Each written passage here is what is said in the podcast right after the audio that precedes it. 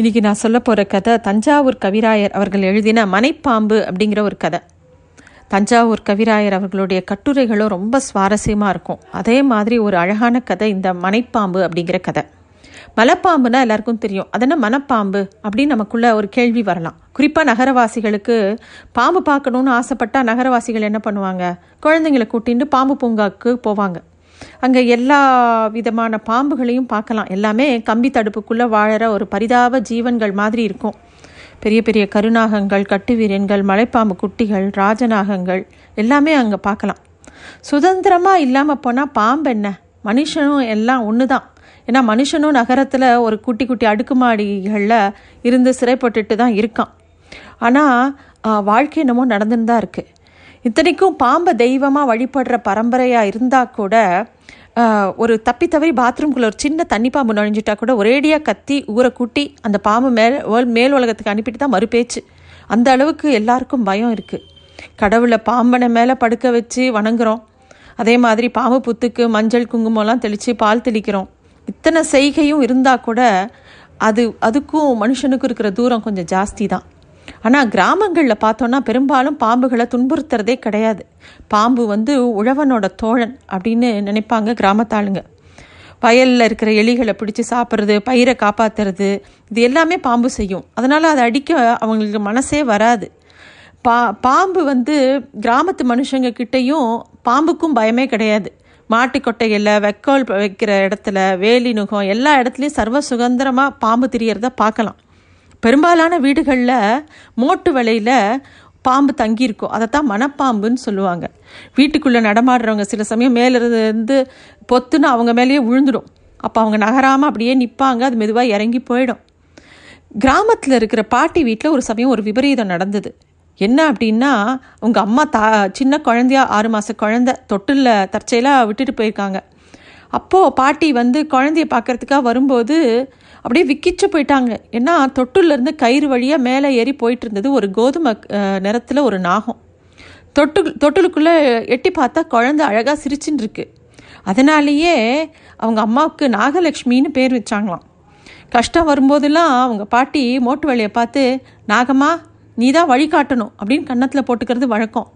பகல்லையும் ராத்திரியும் சில சமயம் மேலேருந்து உஸ் உஸ்ஸுன்னு சீர்ற சப்தம் கேட்கும் மேட்டு வலையில் கூரையில் அந்த பாம்பு நகர்ற சத்தம் கூட கேட்கும் அப்போல்லாம் பாட்டி நாகம்மா குழந்தைங்க பயப்படுறாங்க பாரு அப்படின்னு ஒரு அதட்டல் போட்டால் போதும். சத்தம் அடங்கிடும். சில சமயம் பாட்டி மூச்சை இழுத்து வாசனை பிடிச்சி நாகம்மா முட்டை போட்டிருக்கா போல் இருக்கு உளுந்து வாசனை வீசுது அப்படிம்பா. அப்போல்லாம் வந்து ஆச்சரியமாக இருக்கும். ஆனால் ஒரு நாள் கூட யாருமே அந்த பாம்பை கண்ணால் பார்த்தது கிடையாது. அதை பற்றி பாட்டிக்கிட்ட கேட்கும்போது பாட்டி பாட்டி சொல்லுவாங்க சத்தியம் வாங்கியிருக்கேன். பிள்ளைங்க கண்ணில் படப்படாதுன்னு அப்படின்னு பாட்டி சொல்கிறது வழக்கம். பாட்டிக்கு வைராக்கியம் ரொம்ப அதிகம். இல்லாட்டா மாரியம்மன் கோயில் எழுத்துக்கார தெரு வீட்டில் தனியாக அந்த தள்ளாத வயசுலேயும் வெள்ளை முறுக்கு சுட்டு கோவிலுக்கு வெளியில் கூடையில் வச்சு ஜீவனம் செய்ய முடியுமா யாராவது? பாட்டியால் மட்டும்தான் முடியும். ஆனால் பாட்டிக்கு கொஞ்சம் கொஞ்சமாக கண் பார்வை மறைஞ்சிட்டே போச்சு. மாரியம்மன் கோயில் வீட்டையும் விற்றுணும் விற்று வித்துடலாம் அப்படிங்கிற ஒரு முடிவுக்கு எல்லாரும் வர்றாங்க. அப்போது பாட்டி யோசனை பண்ணிகிட்டே இருக்காங்க யார்கிட்ட விற்கிறதுங்கும்போது தாத்தாவோட ரங்கூனில் வேலை பார்த்த பாய் வீட்டில் அந்த வீட்டை கேட்டாங்க விலைக்கு. பாட்டி வந்து அந்த பாய்க்கு விற்கிறதுல கொஞ்சம் கூட மறுப்பு சொல்லலை. ஆனால் பாட்டி ஒரு விஷயத்துக்கு மட்டும் ஏதோ தயங்குற மாதிரி தோணுச்சு. என்ன அப்படின்னு பாட்டிக்கிட்ட விசாரிக்கும்போது பாட்டி ஒரு வார்த்தை சொன்னாங்க. நம்ம வீட்டு மோட்டு வலையில் நாகம்மா தாத்தா காலத்துலேருந்து இருக்கா? அவளை ஒன்றும் செஞ்சிடப்படாது ஆமாம் சொல்லிட்டேன் அப்படின்னு பாட்டி சொல்கிறான் வீட்டை விற்றுட்டாங்க கொஞ்ச காலம் கொஞ்ச காலம் போச்சு. அப்புறமா அவங்க அப்பா வந்து அவங்க அம்மாட்ட சொல்லிட்டு இருந்தாங்க மாரியம்மன் கோயில் இடிச்சிட்டு புது மோஸ்தரில் பாய் வீடு கட்ட ஆரம்பிச்சிட்டார் தெரியுமோ? அப்படிங்கும்போதே அந்த அம்மாவுக்கு ரொம்ப பதறிச்சு. அப்பையோ ஐயோ நாகம்மா பாம்பு? அப்படிங்கும்போது அவங்க அப்பா விவரித்து சொல்கிறார் வீட்டை இடிக்கும்போது தான் நாகம்மா பாம்பை பார்த்தாங்களாம். அவ்வளோ பெரிய நாகத்தை என் ஆயுஸ்லேயும் பார்த்தது கிடையாதுன்னு அந்த பாய் சொன்னார். அப்புறமா ஒரு பாம்பாட்டியை கூட்டிகிட்டு வந்து அந்த பாம்பு உயிரோட பத்திரமா பிடிச்சிட்டு எடுத்துகிட்டு போகிறதுக்கு ஏற்பாடு செஞ்சாராம். பாட்டிக்கு கொடுத்த வாக்க மீறலை ரொம்ப நல்ல மனுஷன் அந்த பாய் அப்படின்னு அப்பா சொல்கிறாரு பாட்டி திண்ணையில் உட்காந்து பாக்கு இடிச்சிட்டு இருந்தாங்க. பாட்டிக்கு இப்போ கண்ணும் சரியாக தெரியல காதும் அவ்வளோவா கேட்கல நகரத்தில் அல்லாத கிராமமும் இல்லாத அந்த ஊர் ஒரு மாதிரி வளர்ந்துட்டு வந்திருந்த காலம். அந்த வருஷம்தான் தெருவிளக்கே போட்டாங்க. ஒவ்வொரு கீழே விளக்கு கம்பத்து கீழும் குழந்தைங்க பெரியவங்க எல்லாரும் விளக்கு எரியறதே ஆச்சரியமாக பார்ப்பாங்க அப்போ அந்த விளக்கை வந்து வாழைத்தண்டு விளக்குன்னு கூட பேர் வச்சுட்டாங்க. நல்லா வெளிச்சமாக இருக்கும். இப்படியே காலம் போச்சு. ஒரு நாள் இவங்க வீட்டு எதிரில் போட்ட விளக்கு வெளிச்சம் வாசல் முற்றத்தில் ஜமுக்கால மாதிரி விது விரிஞ்சிருந்தது. அப்போல்லாம் ரொம்ப டிவிலாம் கிடையாது. ரேடியோ கூட இருக்குன்னு சொல்ல முடியாது. ஏதோ கொஞ்சம் பேர்கிட்ட தான் ரேடியோ இருக்கும். அப்போல்லாம் வந்து எல்லாரும் சுற்றி பாட்டிக்கிட்ட கதை கேட்ட காலம்னு ஒன்று இருந்தது. பாட்டிக்கிட்ட போய் பாட்டி பாட்டி பாம்பு கதை சொல்லு அப்படின்னா பாட்டி கதை சொல்ல ஆரம்பிச்சிடுவாங்க. என்ன கதை அப்படின்னா அவங்க வீட்டில் இருந்த அந்த நாகம்மா பாம்பை பற்றின ஒரு கதை. என் வீட்டில் நாகம்மான்னு ஒரு இருந்தா அவ வந்து எங்கள் அப்பா வீட்டில் கூட நாகராஜன்னு ஒருத்தர் இருந்தான். இந்த நாகம்மா அந்த பாம்பு வந்து ரொம்ப வயசான பாம்பு. எங்கள் தாத்தா காலத்துலேருந்து வம்சாவளியோடு குடியிருந்த மோட்டு வேலையில் பூஜை ரூமில் உரி விளக்கு மாதிரி அப்படியே தலைகீழ தொங்கும். நாங்கள் கை தட்டிட்டு தான் உள்ளே போவோம். சாமி அந்த பூஜை ரூம்குள்ளேயே ஒரு நாள் என்ன ஆச்சு தெரியுமா? அப்படின்னு பாட்டி வந்து அந்த நாகராஜன் பாம்பை பற்றி சொல்ல ஆரம்பிக்கிறான்.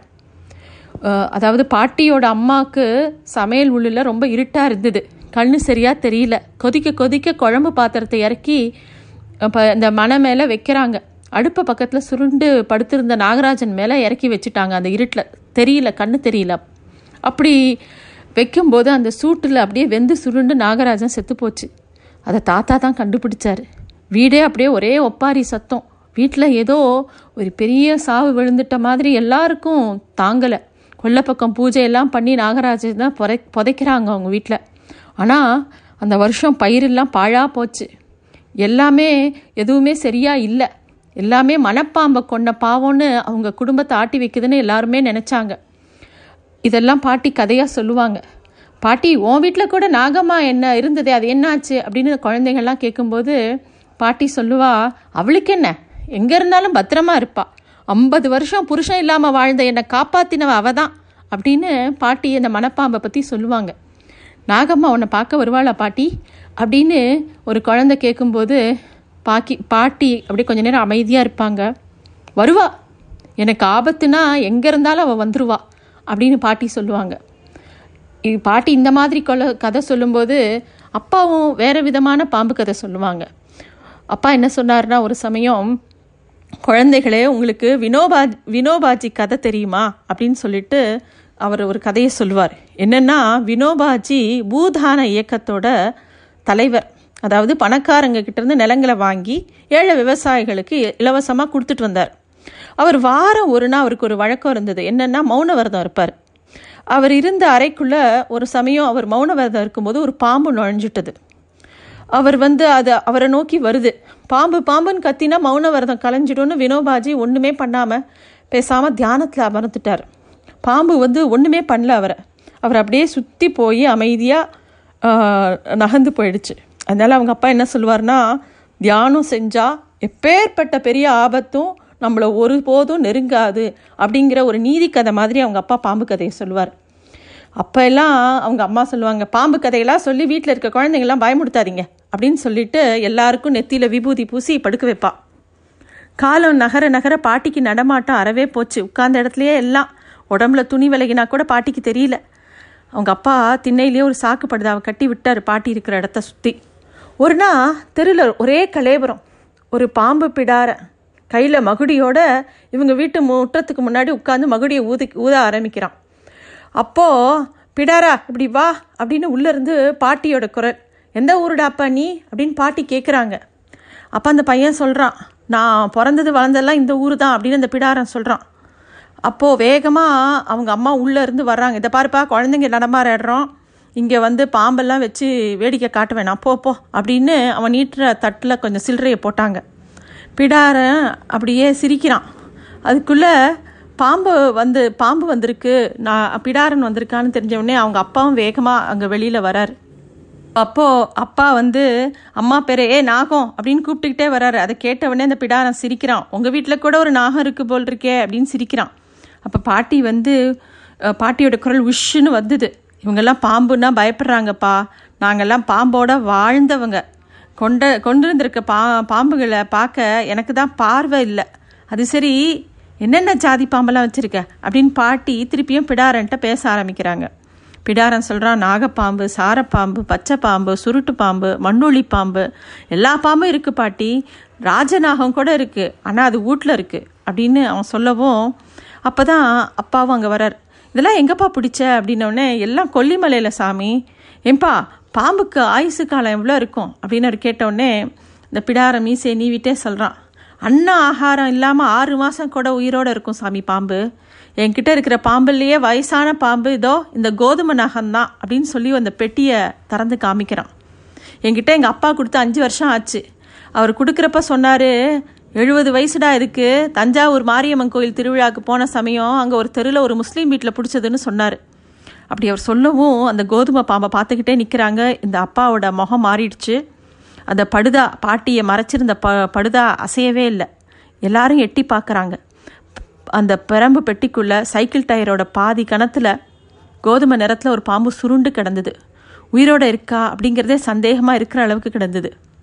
அப்போ பிடாரன் சொல்கிறான் பார்வை கிடையாது இதுக்கு அப்படின்னு சொல்கிறான் இவ்வளோ வயசான பாம்பை ஏன் வச்சுக்கிட்டு இருக்க? அப்படின்னு கேட்கும்போது இதை வச்சு வித்த காட்டுறதுக்கு இல்லை சாமி அப்பா கொடுத்த பாம்பு அதிர்ஷ்டம் சாமி விட்டுற முடியாது. போகிற இடம்லாம் இதை தூக்கிட்டு போகிறேன் அப்படின்னு பிடாரன் சொல்லிக்கிட்டே போகிறான் அப்பா பார்வை சாக்கு படுதாவில் படிந்தது.